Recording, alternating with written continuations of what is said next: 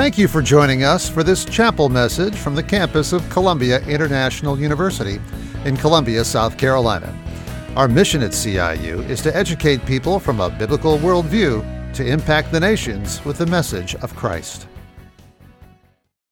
Thank you, Drew. Good morning. Two things before I get started on the third part of the allegiance to Christ in an age of rivals. Number one, yesterday when I was speaking, uh, made a statement that cursing is often connected to anger. People get angry and they curse.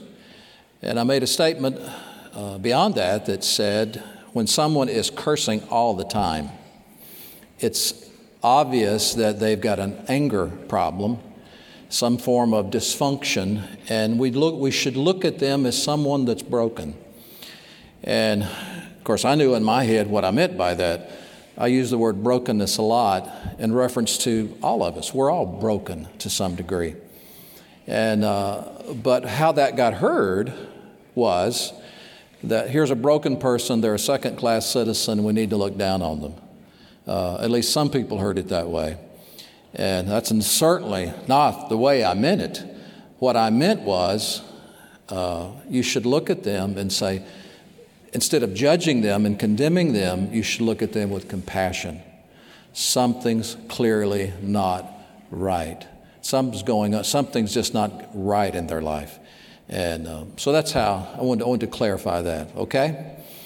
Second thing is you can't imagine, I'm talking to you about your language, about fashion today. And we're on the brink of World War III. You know, Ukrainians are starving. Their, their, their children are being born in subways. And so I get the incons- I get it. And it really, I really struggle with that. Uh, so what I want us to do is just pause right here and put first things first.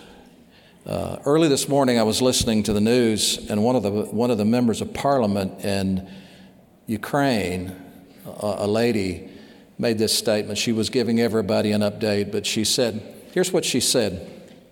And I, I know a lot of Ukrainians, and they're, they're, they're, I'm sure we have some here this morning. Uh, they're a deeply religious country, uh, very fervent in their faith for the Lord. But here's what she said She said, uh, Everybody tells us we're behind you and we're praying for you. She said, Well, your prayers aren't working. We need your help. And what she meant was military, money, your prayers aren't working, we need help. And the moment she said that, the Holy Spirit impressed on me the story out of 2 Kings chapter 18 when Hezekiah in Jerusalem was surrounded by Sennacherib's Assyrian force. They were totally overwhelmed, cut off. They were going to starve him out. And Hezekiah laid that letter, remember, out before the Lord, and he humbled himself. And that strange language in the Bible, they woke up the next morning and 185,000 were dead. I said, Lord, could you do another miracle like that? The Ukrainian army, they're fighting with 22s and shotguns and double barrels, and they have some sophisticated weapons, not a lot. And they're facing one of the most powerful militaries in the world, and they're surrounding them. They're going to cut them off. I have friends in villages where the flour for bread's almost gone. They're going to be starving soon. And at this point, it doesn't appear there's any mercy whatsoever. Would you stand with me and very reverently ask God to once again do a miracle? Surely, surely the faith right here in this room, surely the prayers will be heard in heaven. Father, we put everything on hold in this chapel service right now because there's something in many ways more important. Our brothers and sisters in the Ukraine right now are surrounded by hostile forces from a, from a, from a dictator who's clearly godless. He fears neither God nor man. They're being cut off from a food supply. Babies are being born in subways, little ones that need special care, older people who cannot tolerate these conditions. Hundreds, thousands have already died. And I know what the world thinks. The world thinks the answer is military power. But yet, over and over again in your word, we see where the God of heaven steps in and reverses things immediately.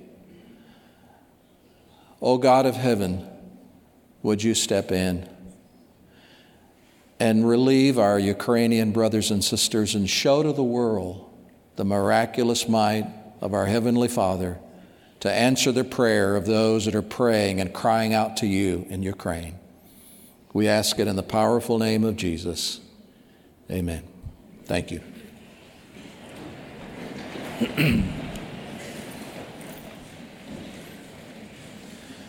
Moving on to our third part on allegiance to Christ in an age of rivals. Jesus said to his disciples and to all of us, You are not of this world. That only makes sense when you put it not in a physical setting, but in a value system setting. What are the values of this present world versus the values of those who live in the kingdom of God? The Sermon on the Mount, that alternative society, makes it very, very clear that we are different. There is something unique and different about a Christian who lives in the kingdom of God versus someone who is a non Christian living in this present world. That's not my opinion. That's not my philosophical outlook. That's what the Word of God says. That's what Jesus said. And so, how do we express that difference? Well, we've talked about, we laid the foundation. The first session yesterday, we talked about our language. Today, we were talking about what our wear. And here again, let me say, these are not the most important values in the kingdom. The only reason I'm, well, there's a couple of reasons I'm talking about, but one of them is hardly anyone else will talk about it. And it's something that literally affects you every day you live. Everybody in this room, as best I can tell, got up and put on clothes this morning uh, I think. And so it, it affects us every day of our lives. Now, you and I are in the kingdom of God. That kingdom is radically countercultural. And so, what does the Bible say about this? So, let's run through a, a list of scriptures very, very quickly. You ready? First, God created man in his own image, male and female, he created them. And the man, and this was before the fall, and the man and his wife were both naked and were not ashamed after the fall. Then the eyes of both of them were open, and they knew they were naked. And they sewed fig leaves together and made themselves loin cloths. That's what the Hebrew word seems to indicate, just a little something to hide the lower part of the body. And the Lord God stepped into this situation, and here's what he did. And the Lord God made for Adam and for his wife garments of skins and clothed them. I'll tell you a little more about that later. Paul said this Don't you know that your body is a temple of the Holy Spirit within you? God doesn't live in houses made with hands. Guess where He lives now? He lives in us the Holy Spirit and you in whom you have from God, the Holy Spirit. You are not your own, for you're bought with a price. So glorify God in your body. Did you hear what he said? Glorify God in your body. Where did you do your sinning? As a sinner, where do you sin? In the body. We use all of our instruments fully for sinning. But when we become a Christian, all of those instruments are used for God. Paul says, Do not conform any longer to the pattern of this world. Don't let the world shape you. Paul said to Timothy, I desire in every place, you gotta, you gotta listen to this one. The comparison. I desire that in every place that men should pray. Men, pray lifting up holy hands without anger or quarreling. Likewise, women should adorn themselves in respectable apparel, with modesty and self control, not with braided hair or gold or pearls or costly array, but with what is proper for women who profess godliness with good works. I am amazed at why he compared those two. We'll talk about that in a minute. And then Peter brings it up. He said, Do not let your adorning be external, the braiding of hair, the putting on of gold jewelry, or the clothing you wear, but let your adorning be the hidden person of the heart, with the imperishable beauty of a gentle and quiet spirit, which is in God's sight very precious. Now, what you wear makes a strong statement about us, and nobody here can deny that. Nobody in the world denies it. No secular, go ask Ralph Lauren, go ask anybody. Nobody denies that, nor should we. Clothes communicate, they speak a language of their own. But listen to this they touch the latent, fallen, distorted pride. Many theologians think the original sin was either unbelief or pride. C.S. Lewis was, fell into the camp of pride. He thinks that's the original sin. Pride made the devil the devil. Clothes have a way of touching that in a way that nothing else does. They allow us to express our independence and rebellion in ways that nothing else ever does clothes captivate us. I'm sorry, I got to be a slide behind. Clothes captivate us in a way like nothing else does. The core issue that's triggered a lot of debates is the core value of modesty when we talk about clothes. Now, let's get it right out on the table. Let's get the elephant out of the room or in the room. Deal with him. The women in this room think I'm talking only to them. The guys are just onlookers. Well, that's not true. You're a part of this too. I'm a part of this. Now, however, due to the unique beauty of women, and I'm not just saying those words, God made the female unbelievably beautiful. Don't you think so, guys? Yeah? Yeah, let's hear it, yeah. He did. They are. You see a beautiful guy, you know what you call him? A stranger from another world. We just don't tend to be, you know, there's some handsome guys, but nobody stands around uh, looking at guys. Not, not in, yeah, in a beauty sense, maybe. Girls, you're sniggering. But the point I'm making is it's not just about the girls, though, about 75% of the weight lies on you because of your unique, distinct beauty. And so debate gets triggered around the idea of modesty. You know what? I think that's a good thing. And the reason we know that it's a good thing is that we have a very negative reaction to immodesty. Wherever you see it, immodest behavior, and the word immodest doesn't just go with clothes, it goes with behavior, your spirit. We have this negative reaction. Nobody likes an arrogant person. You distinctively dislike somebody that's arrogant. You know, you go out on your skateboard, you do a great big jump, somebody comes behind you and ups you one. And he tells you about it. Don't you just love that kind of person? No. The guy who's always squeezing people and putting them down, boasting, proud. The person who wants to capture all the attention for themselves. I like college football. Not too much into professional, but I like college football. And nobody likes a taunter. Nobody likes to see a guy do a massive hit on somebody else and stand over there and dance around him. Nobody likes that. There's just something negative about immodest behavior. And we have this same negative reaction when we're around a man or a woman who fails to wear adequate or appropriate or modest clothing.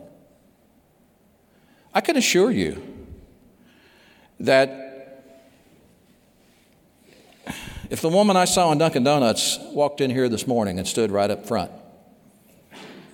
uh, she had on a pair of gray uh, yoga pants. It was it really they were spray paint on. They were just sprayed on. If, if if she walked up and stood here, the ladies in this room would say, "Ugh, shame. Go dress yourself." Well, the guys they couldn't they couldn't find their voice. Uh, they'd be oogling and ogling and glaring and looking. If a guy walked in here with a pair of those, everybody would say yuck. now, there's a subtle point behind that. Fashion designers exploit women in an amazing way. And we need to wake up to that. Whose idea was it to wear clothes anyway? Where'd this whole idea come? Who was the first seamstress? Well, the original designer was God. Adam and Eve tried, they made a loincloth, didn't work. And so God made them out of skin garments and He clothed them. It's very interesting, the Hebrew words for clothed and garments, it's the same word used in Leviticus 8, 7, and 13 and Numbers 20 when it's talking about clo- making garments to clothe the priest, it carries the idea of a tunic or a, a, coat of some sort. Basically, whatever, excuse me, whatever it was, we don't fully know obviously what it was, but what we do know is it was some kind of clo- uh, clothing that covered the torso, that covered this part of the body. That, that we get, we understand. Now, the divine tailor could have made anything, he could have. God's extremely creative. But he made a covering that covered basically the torso, not just the private parts, but the torso. Now, clothes communicate. While it's true that God's Word and this present world have a lot of conflicting points on fashion, there's one thing they totally agree on clothes communicate. Every one of those pictures make a statement. You can elicit any effect you want by what you put on. I call it the look. You can create a sexy look, and I'm glad I had to cut that picture off at the bottom there, but you can create a sexy look. You can create that collegiate look. You can create that sort of pure, puritanical, Quakerish look. You can create the successful guy look. You can create the godly woman look. You can create the sinister look. You can create all kinds of looks by what you wear. But the Bible tells us that what we put on conveys a message. Now, a person can convey the language of their soul. Here, I want you to really listen to this. A person can convey the language of their soul through what they wear. Let your adorning be the hidden person of the heart with the imperishable beauty of a gentle and a quiet spirit, which is in God's sight very, very precious. And I believe the key to that is modesty, used in the right way. Now, this is an amazing quote. Modesty by itself proclaims the mystery that the body is united to a soul. Listen to me. When I look at you, I shouldn't just be looking at body parts. I should be looking at someone who has a soul and it proclaims the mystery the body is united to a soul. It says that we do not belong to ourselves, that there's something in us that goes beyond our bodies.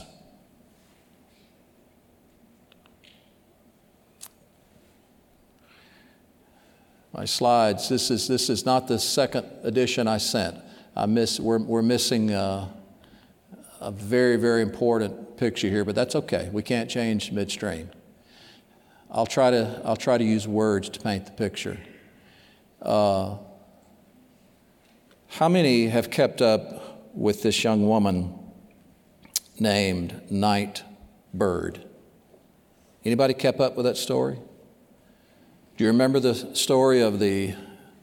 She's a Liberty grad, Liberty University, grew up, went in a Christian school there in Roanoke, went to Liberty, graduated with a degree in communications, sang beautifully, uh, maybe even did some albums. Got married, found out she had cancer. Her husband left her immediately when she found out she had cancer. Not only did she whip that cancer, then she had cancer a second time, then she had cancer a third time. And when she was 30 years old, she sang on America's Got Talent. Anybody remember it now? She told the story of her cancer. And I had her picture and her quote because that picture said everything I wanted to say in this chapel. It said everything I wanted to say. Is there any way to shift gears and get that, that up there? Probably not at this point. That's okay. That's probably not. That picture said it all. I've never met, hardly, no, I, I, let me take that back. That's too broad. I've met a lot of people, I, but just as I went through her picture last night, did you get it on? A, did, did you pull it up? Oh, yeah. Oh, he, she's got her picture up. unfortunately, we can't all see it. But I'll say one thing about her. Her picture, thanks. That's a good try. Uh, when you look at her, she's a little emaciated because of the chemo, because of the cancer, all of her problems. But I'll tell you what you'll see the first thing you notice when you look at her. What's the first thing you notice when you look at her? The shining face. Her face absolutely glows her, her spirit, her soul comes through her countenance. And, ladies and gentlemen, I believe that's exactly why the Great Commission's given one time by Jesus in the Gospels. This idea of how we adorn ourselves and letting humility and our spirit of modesty come through is given twice once by Peter, once by Paul. Now, I'm not trying to stack up numbers. What I'm trying to say is when people look at us as Christians, you know what the first thing they ought to see? The first thing they should see is not my appendages, not my body, not sexism, not vulgarity, not anything. The first thing they ought to see is my face.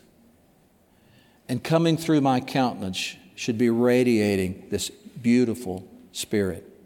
That's why her picture was so important. She died literally months after these photos were taken. Our modesty by itself proclaims a mystery that the body is united to a soul, and the world needs a glimpse of our soul.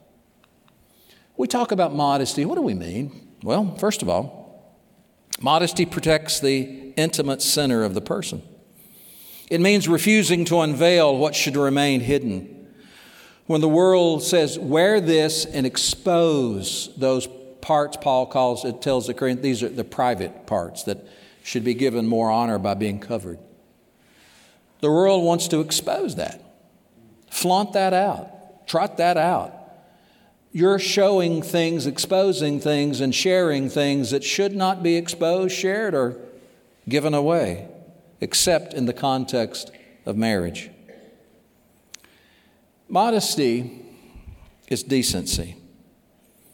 It inspires one's choice of clothing. It keeps silent or reserved where there's evident risk of unhealthy curiosity. Modesty is discreet. Modesty protects the voyeuristic explorations of the human body in advertising or solicitations of certain media that go way too far in exhibiting the private part of our life that is a God given treasure to share only with someone else. Modesty inspires a way of life which makes it possible to resist the allurements of fashion and the pressure of prevailing ideologies. Modesty is a powerful virtue. Now, modesty takes different forms in different cultures. Modesty is defined by geography in many ways. Everywhere, however, modesty exists as an intuition of spiritual dignity proper to man. What I'm trying to say here is simply this modesty is not first an issue of what I wear, it's an issue of my heart. It's a heart issue that needs to be settled.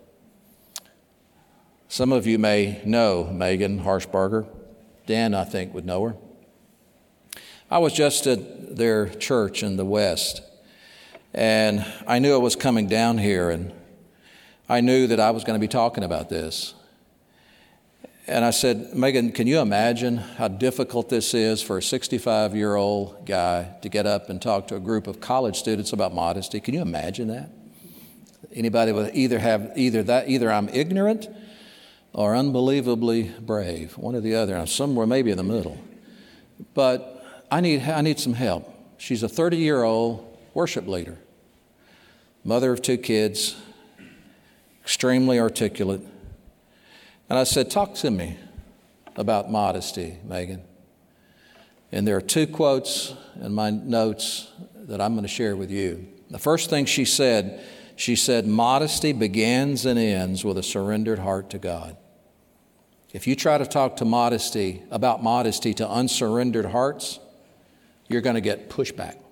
You're going to get, you're going to get anger. You're going to get. It begins and ends with a surrendered heart. And then she went on to say, Until you surrender your fashion choices to the Lord, you will be stubborn and independent in how you dress. I think she's right. Now, remember the verse that I mentioned to you ago? I also found it interesting. Anybody know, anybody know who the lady is? Uh, who's this lady? Yeah, you're muttering. I can't t- talk to me. Kate Middleton, or Kate, whatever, Windsor, whatever her name is, but she's. I noticed in doing a little research, do you know what she's called the queen of? She's called the queen of modesty and appropriateness. I found that, I found that remarkable. But I'm going back to that passage that I, I brought up earlier in Timothy. I desire, Paul said, that in every place that men should pray, guys, lifting up holy hands without anger or quarreling. Likewise, that women should adorn themselves in respectable apparel, apparel with modesty and self control, so forth and so on. Why? Why would the great Apostle Paul tie those two things together? It actually blows my mind. Why would he tie men lifting up holy hands in prayer with women dressing modestly? Here's my conclusion. I think it's a good one. Here it is. When a man moves toward independence from God, it surfaces in his anger and his prayerlessness. Prayerlessness is, is the declaration of independence from God. And a man is apt, prompt, sort of by natural, some natural tendencies to go that way. When a man moves toward independence from God, it will surface in his prayerlessness and anger. But when a woman moves toward independence from God, it will often surface in her attire, her exposure, her nakedness, her flaunting. When she is moving away from independence from God, it tends to surface there. When guys move away from God in independence, it tends to surface in prayerlessness. Now, we're talking in a Christian context here, not the world. Now, you can certainly disagree with me. Okay? That's no problem. You can disagree with me because modesty can't be reduced to just rules and commands. Nobody is going to tell me how to dress. Well, you're right. I'm not. Because reducing modesty to rules always fails there's a, there's a serious breakdown. And one reason is modesty, when reduced to rules, is usually taken to the extreme. it goes off, it goes off the rails over here. And so you can't reduce it to rules. On the other hand, the attitude that says nobody's going to tell me how to dress takes independence and freedom to the edge of rebellion. There's something very arrogant and proud that surfaces in the spirit that nobody, nobody going to tell me what I can wear. I believe as Christians we need to find ourselves in the happy center of those two things. You don't want to go in either direction. So, how do we put all that together? The, the simple truth is that we take our fashion clues from somebody. You don't live in a vacuum. I'm not that stupid. You're not that stupid. None of us do. We all get our clues from somewhere. We have learned behavior from somewhere. And the world sets a standard. They do. They have their own standard over here. Just go look at it. But you know what? Christians also have some standards. It's funny, I, have traveled in lots of different religious groups and denominations. They all have their little taboos and have, have standards. And one of the things I face on a regular basis, and, and typically in a larger church, is a pastor will often say to me, You know, I'm older, I'm the grandfather look, and he'll, he'll say, You know, how do you handle this? What he's talking about, he's talking about immodesty in a worship team. I was, I was on a very large church some time back, and the, the, the person that was front and center of the whole stage, leading worship, uh, was exposing her body in a very gross way. And it, it was creating, and he said, How do I deal with this? And, and here's what sometimes young women will say to their pastor, or say to somebody who may want to say something, you know, maybe a little, little more appropriate, okay? They'll say, Well, the pastor's wife wears that. Or, I, I respect this person, look what they wear and they point to some other person. But can I tell you something?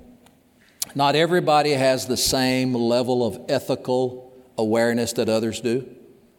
Not everybody has the same level of Christian maturity that others do. I don't care if it's the pastor's wife, I don't care who it is. Not everybody has the same level of maturity or ethical consciousness or behavioral consciousness or actually biblical discernment. Not everybody has that same level. There are varying degrees of that. I remember a, a businessman out in Kansas City, a good, godly man, back when, you know, they're coming back now, these little uh, parking meters. And he got out of his car, this wonderful, godly businessman uh, with, a, with a with prominent American theologian was riding with him. And he got out of his car and he, and he went up to the meter and he took a nickel and he said, uh, Hey, uh, look what I've learned to do. He put a nickel in, hit the thing on the side and turned it and, and got a quarter's worth of time. And he was bragging to this great theologian, Man, look what I learned to do.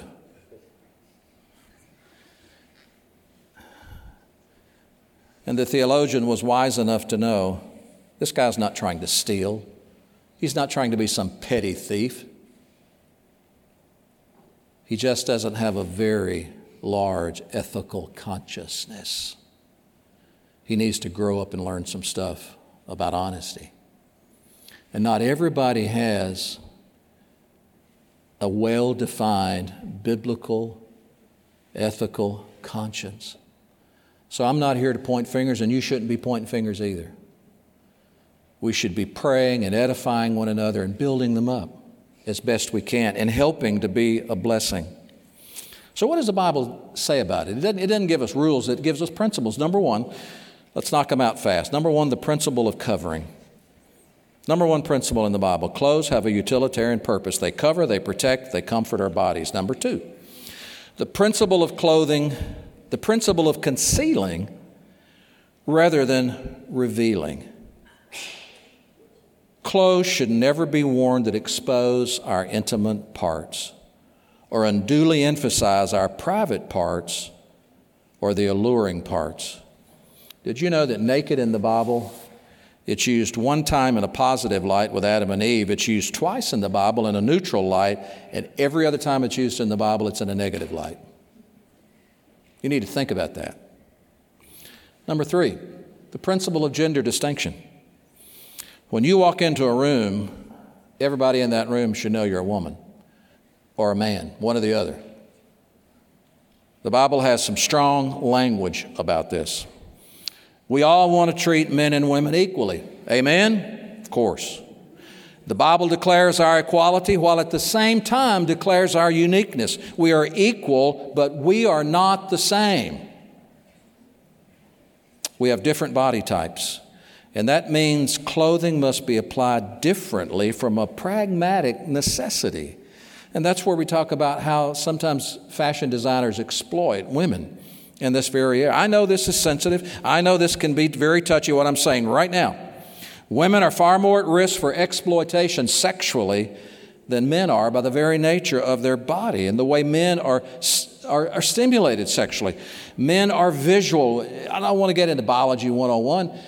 Men are visual, women are relationship oriented, touch oriented. And men receive gratification through the eyes, and so they're turned on sexually by exposure of a female body in any way, shape, or form.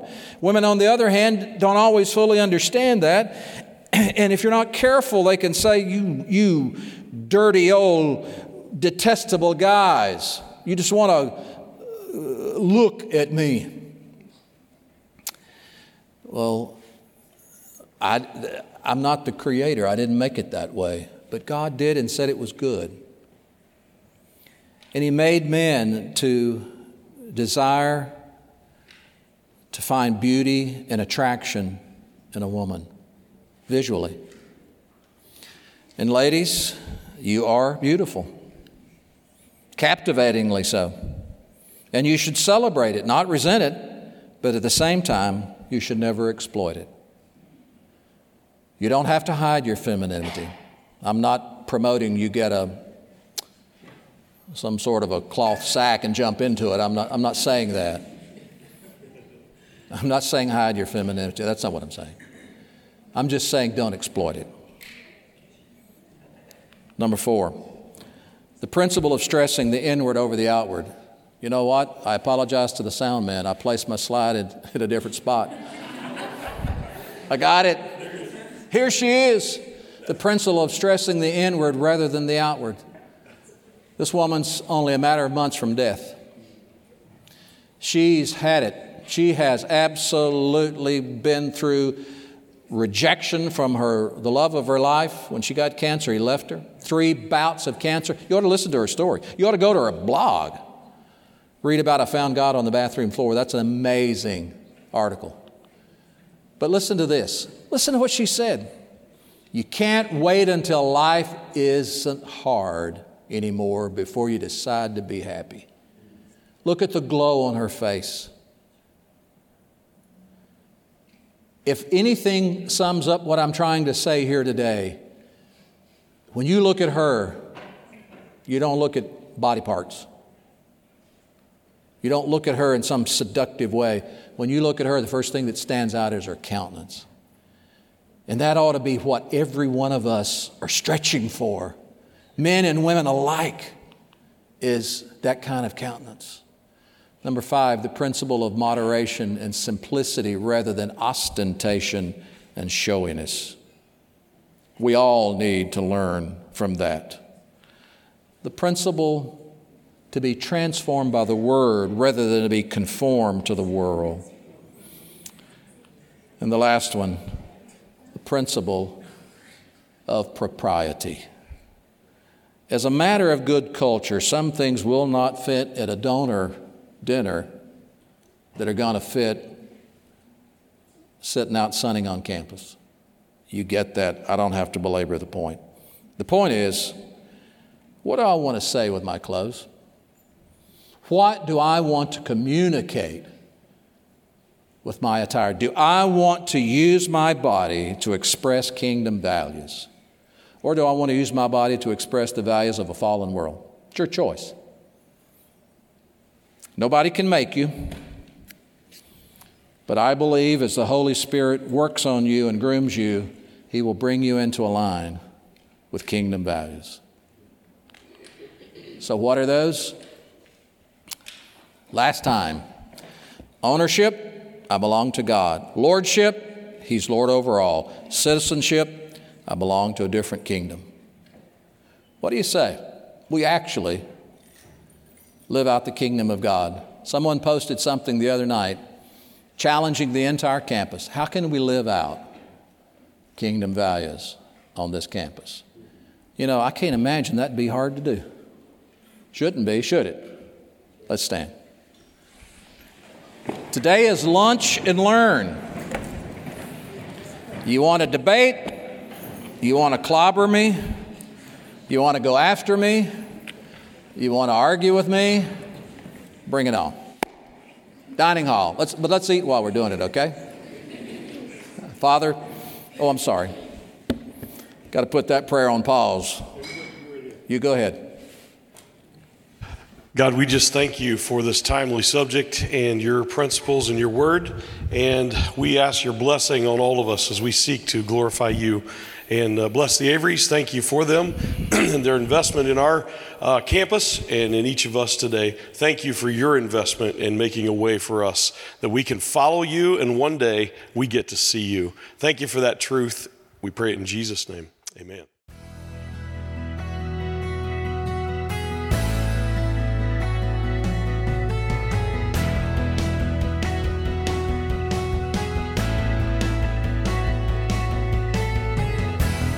Hope you found this message a blessing to your life. More Columbia International University Chapel messages are available at iTunes and at podcast.ciu.edu. Learn more about CIU's undergraduate, seminary, and graduate programs at our website, ciu.edu. Columbia International University educates people from a biblical worldview to impact the nations with the message of Christ. Thank you for the opportunity to minister to you today.